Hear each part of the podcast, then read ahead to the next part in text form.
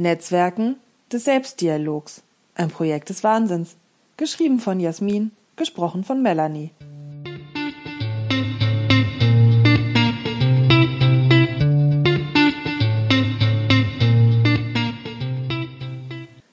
Es gibt nichts, das mir so wichtig ist wie Freundschaft und Bücher.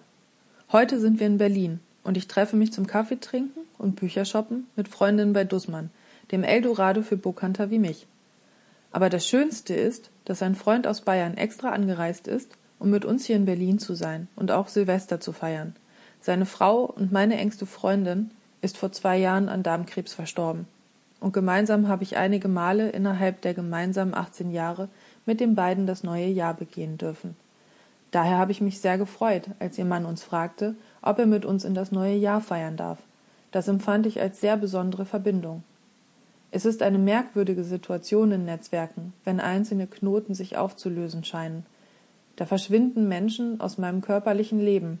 Man denkt daran, wie gerne sie gelebt und gefeiert haben, wie sie geliebt und gelacht haben und wie sie geweint und gekämpft haben. Wenn sie fehlen, fehlt plötzlich auch all diese Sinnlichkeit. Es ist wie ein emotionales Vakuum für mich. Und wenn ich ehrlich bin, macht der Gedanke an so viel nicht mehr reale Sinnlichkeit mich einfach nur traurig. Und das ist auch gut so. Was mich aber sehr entspannt macht, ist mein Gefühl zu diesen Knoten in meiner persönlichen Netzwerkkarte. Für mich bleiben diese Knoten irgendwie erhalten. Spooky, aber ist so. In meinem fantasiebegabten Gehirn entsteht dann das Bild einer transparenten, schimmernden Wassereiskugel anstelle dieser Knoten. Liegt vielleicht auch daran, dass meine Freundin bis zum Ende gegen die von der Chemotherapie ausgelösten Hitzewallung ständig Wassereis nuckelte beim Fernsehen und ich natürlich mit. Ihr könnt jetzt sagen, dass ich zu viel Meditation mache, zu tief ins Rotweinglas geschaut habe oder einfach crazy bin. Aber meine Netzwerkkarte schimmert. So, nun ist es raus.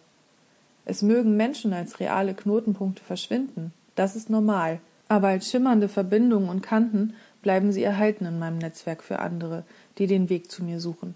So wie mein Freund, der nun heute durch Berlin getrieben und gezerrt wird und an Dussmann nicht vorbeikommen wird. Ich brauche ja auch noch jemand zum Schleppen der Bücherberge, die ich abstaube.